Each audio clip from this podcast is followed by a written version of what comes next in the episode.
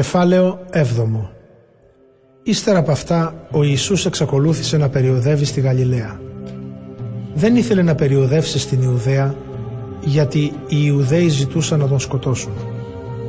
Πλησίαζε η γιορτή των Ιουδαίων η σκηνοπηγία και του είπαν οι αδερφοί του «Φύγε από αυτόν τον τόπο και πήγαινε στην Ιουδαία για να δουν οι οπαδοί σου τα θαύματα που κάνεις γιατί κανείς δεν ενεργεί στα κρυφά όταν θέλει να τον γνωρίσει ο κόσμος. Αν πραγματικά κάνεις θαύματα, άφησε τον κόσμο να δει ποιος είσαι. Ακόμα και τα αδέρφια του δεν πίστευαν σε αυτόν. Τότε ο Ιησούς τους είπε «Η δική μου η ώρα δεν έφτασε ακόμα, ενώ για σας κάθε ώρα είναι κατάλληλη.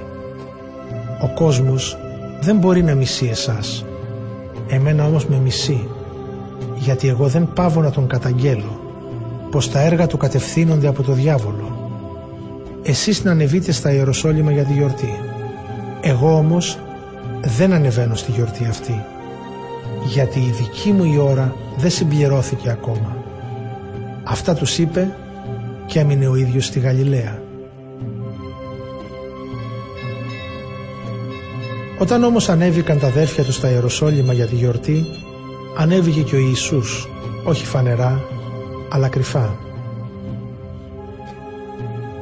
Οι Ιουδαίοι τον αναζητούσαν στη γιορτή και έλεγαν «Πού είναι εκείνος» Μέσα στο πλήθος υπήρχε μεγάλη διχογνωμία γι' αυτόν. Άλλοι έλεγαν «Είναι καλός άνθρωπος» ενώ άλλοι έλεγαν «Όχι, είναι λαοπλάνος». Κανένας όμως δεν μιλούσε γι' αυτόν φανερά γιατί φοβούνταν τους Ιουδαίους άρχοντες. Είχαν πια περάσει οι μισές μέρες της γιορτής και τότε ο Ιησούς ανέβηκε στο ναό και δίδασκε. Οι Ιουδαίοι απορούσαν και έλεγαν «Πώς ξέρει γράμματα αυτός χωρίς να έχει σπουδάσει» ο Ιησούς γύρισε σε αυτούς και τους είπε «Αυτά που διδάσκω δεν είναι δικά μου, αλλά εκείνου που με έστειλε. Όποιος είναι πρόθυμος να τηρεί το θέλημά του, αυτός θα καταλάβει αν αυτά που λέω προέρχονται από το Θεό ή τα λέω από μόνος μου. Εκείνος που μιλάει από μόνος του, επιδιώκει τον έπαινο των άλλων για τον εαυτό του. Όποιος όμως επιδιώκει τον έπαινο εκείνου που τον έστειλε, αυτός είναι αξιόπιστος και δεν υπάρχει τίποτα ψεύτικο σε αυτόν.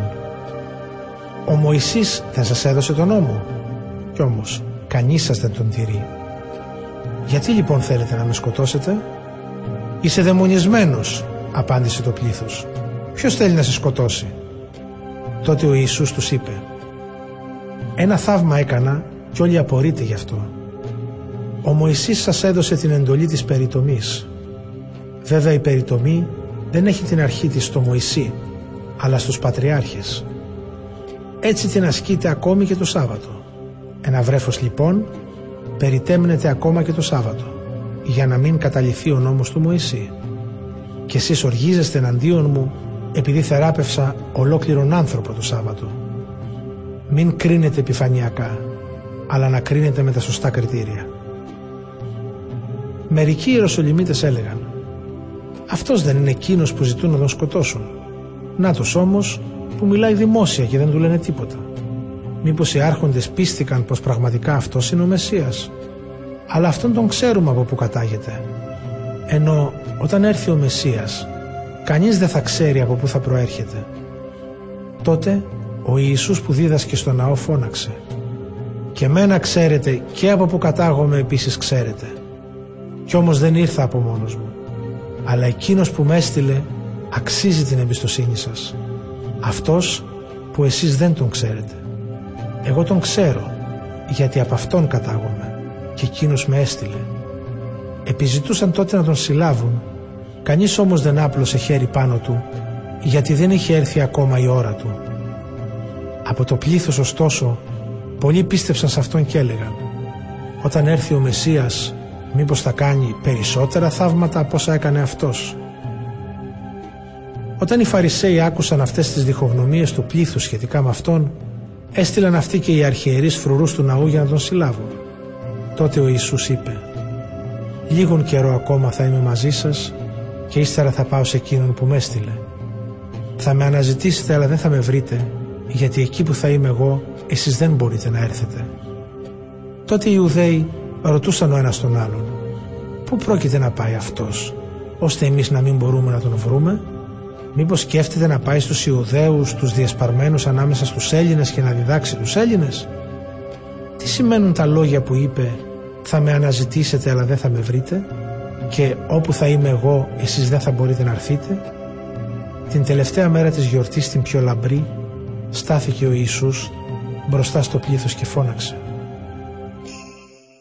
Όποιος διψάει να έρθει σε μένα και να πιει μέσα από εκείνον που πιστεύει σε μένα καθώς λέει η Γραφή ποτάμια ζωντανό νερό θα τρέξουν αυτό το είπε ο Ιησούς εννοώντας το πνεύμα που θα έπαιρναν όσοι πίστευαν σε Αυτόν γιατί τότε ακόμα δεν είχαν το Άγιο Πνεύμα αφού ο Ιησούς δεν είχε δοξαστεί με την Ανάσταση.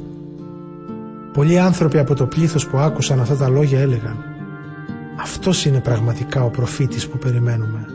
Άλλοι έλεγαν «Αυτός είναι ο Μεσσίας». Ενώ άλλοι έλεγαν «Ο Μεσσίας θα έρθει από τη Γαλιλαία».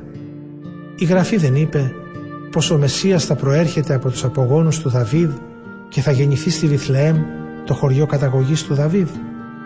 Διχάστηκε λοιπόν το πλήθος εξαιτίας του. Μερικοί από αυτούς ήθελαν να τον πιάσουν. Κανείς όμως δεν άπλωνε χέρι πάνω του. Γύρισαν λοιπόν πίσω οι φρουροί στους αρχιερείς και στους φαρισαίους και αυτοί τους ρώτησαν «Γιατί δεν τον φέρατε» Οι φρουροί απάντησαν «Ποτέ άνθρωπος δεν μίλησε όπως αυτός». Τους ξαναρώτησαν τότε οι Φαρισαίοι «Μήπως παρασυρθήκατε κι εσείς» Πίστεψε σε αυτόν κανένα μέλος του συνεδρίου ή κανεί από τους Φαρισαίους; Μόνον αυτός ο όχλος πιστεύει που δεν ξέρουν τον νόμο του Μωυσή και γι' αυτό είναι καταραμένοι. Τους ρώτησε τότε ο Νικόδημος που ήταν ένας από αυτούς, εκείνος που είχε πάει στον Ιησού νύχτα λίγο καιρό πριν. Μήπως μπορούμε σύμφωνα με τον νόμο μας να καταδικάσουμε έναν άνθρωπο αν πρώτα δεν τον ακούσουμε και δεν μάθουμε τι έκανε; Αυτοί του είπαν «Μήπως κατάγεσαι κι εσύ από τη Γαλιλαία» μελέτησε τις γραφές και θα δεις πως κανένας προφήτης δεν πρόκειται να έρθει από τη Γαλιλαία. Και έφυγαν καθένας για το σπίτι του.